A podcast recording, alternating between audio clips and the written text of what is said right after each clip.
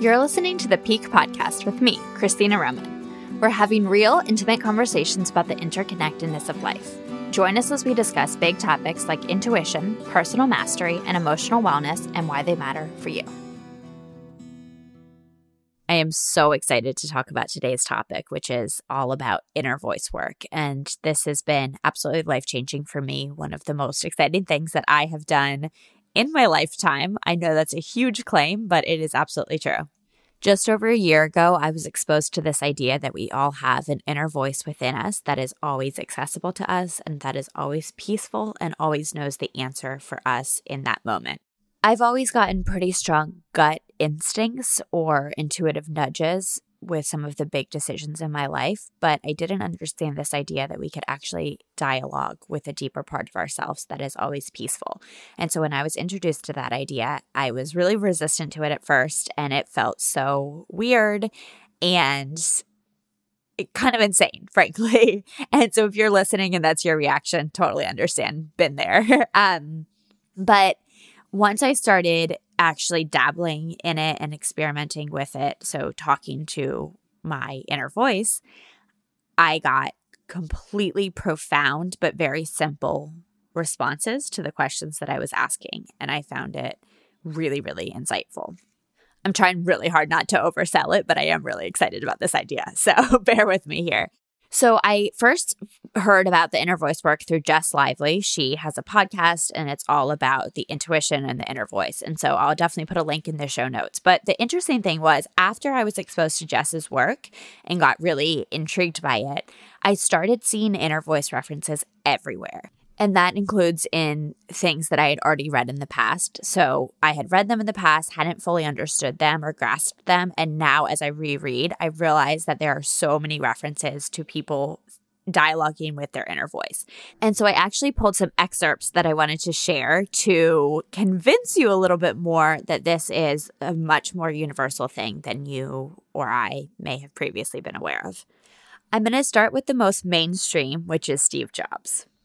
He has a quote from one of his graduation speeches that says, You have to trust that the dots will somehow connect in your future. You have to trust in something your gut, destiny, life, karma, whatever. This approach has never let me down and it has made all the difference in my life. I also pulled an Arianna Huffington quote from an article where she says, One big source of wisdom is intuition, our inner knowing. We've all experienced it a hunch, an inkling, our inner voice telling us to do something or not to do something.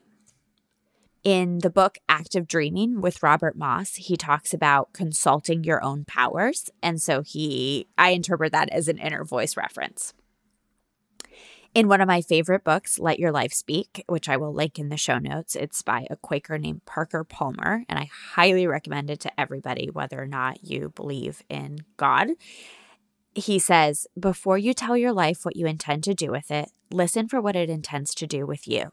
Before you tell your life what truths and values you have decided to live up to, let your life tell you what truths you embody, what values you represent. In Eat, Pray, Love by Elizabeth Gilbert, she says, Then I heard a voice. And she goes on to explain this voice, and it says, Go back to bed, Liz. And her explanation is true wisdom gives the only possible answer at any given moment. And that night, going back to bed was the only possible answer. In The Artist's Way by Julia Cameron, which I've mentioned many, many times here on the podcast, she actually does an excerpt of her talking to her inner voice. So she calls herself LJ, little Julia. So LJ says, What should I tell them about this inner wisdom? And her inner voice responds, You should tell them that everyone has a direct dial to God. No one needs to go through an operator. Tell them to try this technique with a problem of their own. In The Alchemist, they refer to the inner voice as the heart. So the quote is, Why do we have to listen to our hearts? The boy asked. Because wherever your heart is, that is where you will find your treasure. Another quote from The Alchemist You will never be able to escape from your heart, so it is better to listen to what it has to say. And then the last excerpt that I pulled is actually from The Power of Now, which I've also mentioned here on the podcast. And so Eckhart Tolle says, I heard the words resist nothing as if spoken inside my chest. So if that's not an inner voice reference, I don't know what is.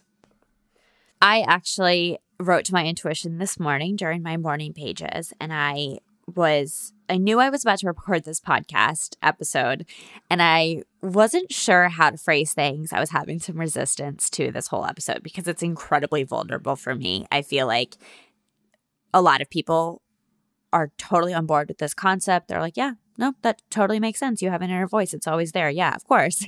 and then the other half of people that I talk to are like, I don't know about that. So this is really vulnerable for me. So I'm just putting that out there. But I wrote to my inner voice and I said, What should I say about the inner voice on my podcast? The answer I heard was, It's always accessible. Tapping into what's below. Below what? Fear, pain, anger, angst why? To know yourself. What if they say, I already know myself? Know yourself more deeply. Strip back the layers of your soul.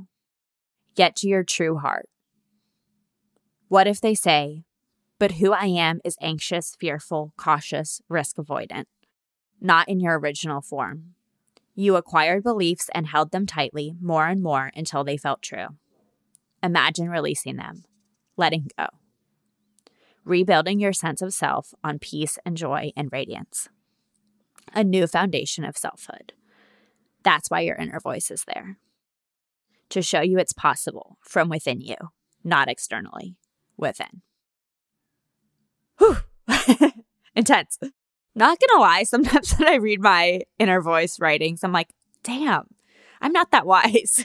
That's got to come from a deeper place of me because I'm not that smart. Um, and so often I'll ask a question and I'll get a really peaceful answer. And I'll be like, yeah, that definitely did not come from my ego because my ego does not really believe that fully. Um, so I want to recap what I've mentioned so far. So, I pulled a bunch of different references from a bunch of different sources, and it's referred to in many, many different ways. So, as a recap, we have intuition, inner voice, inner wisdom, inner knowing, true wisdom, consulting your own power, gut, heart. And then we have references to it coming from your heart, from your chest, and from your gut or your stomach. We'll dig a little bit further into how to actually tap into your inner voice and how to actually play with it. And so a lot of times that is putting a hand on your heart or putting a hand on your stomach or both. We'll get more into that, but I want to talk more about the benefits of chit chatting with your inner voice. The biggest benefit that I've seen for myself and for other people is this deep sense of okayness and this knowingness that everything will shake out okay, that we are always loved, we are always safe, and we are always fundamentally okay. And in this world, it's really difficult sometimes to believe that from your conscious egoic brain. Um, I know people probably have a thousand rebuttals that are shaking around in their head about safety and love, and people are terrible and people are awful and all that. But tapping into your inner voice is this grounded, centered feeling, even in a chaotic world, or especially in a chaotic world. I find it really useful for getting to the root of my emotions. And so, the reason that that is so beneficial is if you think about the life coaching model, where your thoughts are creating your feelings, your feelings create your action or inaction, and then that creates your results. And that result always validates your original thought. So, we're always in this cycle, whether it's positive or negative it's really, really important to understand your root emotion because if you can't understand or diagnose your root emotion, then you can't actually change that emotion. If you can't change that emotion, the natural byproduct is you can't change your actions and your results. So your life stays the same, or you don't actually move towards what you want in life. So, this idea that your inner voice is the best source of wisdom on what's actually going on for you. So, what emotions you're actually feeling. So, a super quick example of this is in my coaching sessions, if somebody's having trouble diagnosing or or recognizing their emotion that they're feeling, I have them close their eyes and just ask the question, What am I feeling right now? And I would say nine times out of 10, you get an emotion immediately like this, as opposed to people hemming and hawing and being like, I don't know. Is it anger? Is it confusion? Is it frustration? I don't really know. You close your eyes, you ask the question, and nine times out of 10, you get straight to that emotion. So that's really a micro example of the power of intuitive work. The other huge benefit that I see is I have become increasingly aware of how often people hang out in this place of overwhelm or indecision. I'm going to make a big statement, a hot take that as a society, we are horrible at decision making. Uh, we hem and we haw and we ask everyone around us and we say, I don't know. And it is so funny to me to become increasingly aware of that because I know I do it all the time. And a lot of people around me do it as well. And so this comes up in coaching sessions all the time. But with the intuitive work, you're able to more quickly and accurately make a decision that's right for you in the moment. So, I actually have a lot of content coming out around decision making, but I mentioned in one of my blog posts that the first question I always ask a client when they come to me with the decision to make is Are you ready to make this decision? And I ask that of their intuition because their ego is always going to be like, yeah, I need to. Well, I don't, what, yeah, I mean, I don't want to let this person down. Yeah, Bob, there's always these rebuttals. And so we just kind of get below all of that and we ask the inner voice, is it time to make a decision? And if it is time to make a decision, then we can move into decision making mode. But if it's not time to make a decision, then we can move into what I call information gathering mode. And you can actually start to gather information so that you can make an informed decision. But it takes you out of that limbo where you're like, I think I need to make a decision, but apparently I'm not really able to right now. So it cuts out all of that BS and all of that drama. I would love to have stats around the percent uh, decrease in time that I've spent making decisions in the previous life versus now. And I think it's a testament to this intuitive decision making power that I've been able to launch my business framework in about six weeks, as opposed to in the past, I probably would have taken six months. Another huge benefit that I see is that you're able to disconnect from all of the socialization that you've been through and all of the external pressures that you have in your life and actually just get in touch with what you want. And so that is something that we don't do as often as I think that we should. And the response that I hear from people often when I say that is, well, it's not that easy. I can't just do what I want. You know, I have kids to take care of, or I have a husband, or I have a business, and I have clients that are relying on me.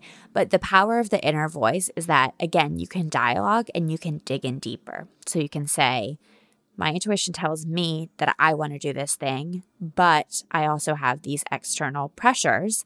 So, how can I navigate this with more clarity and more ease and more peace? So, my advice is if you ever get an answer from your inner voice that feels too simple, you can keep that dialogue going and you can keep asking questions. So, perfect example I worked with somebody who really, really wants to be a stay at home mom, but is running a business. And so, the easy answer from the intuition was you want to be a stay at home mom, period, the end. But she wasn't comfortable with that. She still has her ego to contend with. And so you're able to, again, keep that dialogue going where you can say, okay, what are intermediate steps that I can take towards becoming a stay at home mom? Or what can I do to make sure that my business is taken care of? Or what can I do to make sure that my family finances are intact? And that's where you can continue to ask these questions of your inner voice and get really, really solid answers. Okay, without further ado, I'm going to go over my best practices for how to talk to your inner voice if this does not connect with you, or if you're really still struggling, please feel free to reach out. It's hello at Pique Coaching, P I Q U E dot co. And I would love to chat with you about this. I find it really interesting to work with people on how to get in touch with their inner voice, especially people who don't believe they have one. That's the fun challenge for me. so come at me. So here are my best practices. You can write to your inner voice or you can talk to it out loud. I prefer to write. Sit by yourself and ask an open ended question. So, a few examples are what do I want clarity on right now? What am I having trouble being honest with myself about right now? Or how can I see this differently? And these are all linked in my workbook. So I'll put a link to that in the show notes.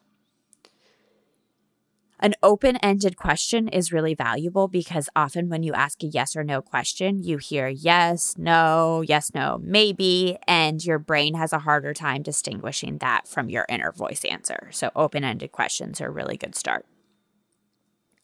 Then you're going to listen for an answer. If you hear a clear answer, write it down. If it surprises you, that's even more likely that it's your inner voice. So, if you find yourself starting to think thoughts, especially thoughts that cause you stress or anxiety or fear, that's not your inner voice. So if you're having trouble hearing an answer, I highly recommend stopping, pausing, and re asking the question.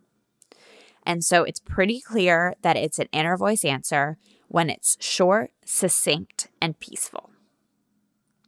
If you can't get an answer, that's totally fine. You don't want to attach to that. But what you can do is you can pause, again, ask the same question or ask another question at that point. I always joke that I've never heard an inner voice use filler words. So if you hear things like, um, well, yeah, that's probably just your in- your ego chit chatting at you. So be like, thank you so much. Shh. Let's talk to the intuition. Another good sign that you're hearing from your inner voice is that you'll often hear second person. So instead of hearing, I should blank, you hear, you should or you are. So a phrase that I often hear, and I know a lot of other people often hear, is you are loved. If you hear something that you don't understand, or you think you don't understand it, or you definitely don't understand it, I highly recommend digging in further. So, if you don't understand, a lot of people use that moment to quit, but use it to dig in further. So, you can ask questions like, What does that mean? Can you please rephrase that? Tell me more. Please clarify. So, I always think of internal inner voice dialoguing as really just a conversation. So think that there's another person on the other side of this and you didn't understand something, you'd probably ask a follow up question. I hope. I've already alluded to this idea, but if you hear something from your intuition that you don't like or you don't want, then you can feel free to negotiate. So, in the example of being a stay at home mom, if that feels like too big of a step, you can ask, What's a step I can do in between? Or how can I take a small step in that direction? One thing that I'm often asked is Do I need to sit for an hour in meditation before I start talking to my inner voice? And I always say, Nope, it's always accessible to you. And that means that you don't really need to do prep work. Meditation obviously can't hurt because it's about quieting your ego mind, but it's not necessary in my experience. So, again, this is all just coming from my experience. You may have a different experience. And if you do, I would love to hear about it. So, quick recap you can talk or you can write. It's always peaceful. It's often in second person. It almost never uses filler words or never uses filler words. And it is often an answer that you're surprised by. That's all I've got for you today. I hope that you give this a try, tap into that inner voice, and have a little dialogue. You may feel a little crazy, totally normal. I did too, but I've gotten over it now. I hope that you love this process. And if you have any questions for me, you know where to find me. Talk to you soon. Bye. Thank you for listening to the Pique Podcast. Your support helps this podcast grow. If you enjoyed this episode, please share it with a friend and then head over to iTunes to subscribe, rate, and leave a review. It is so much appreciated, and I will see you on the next episode.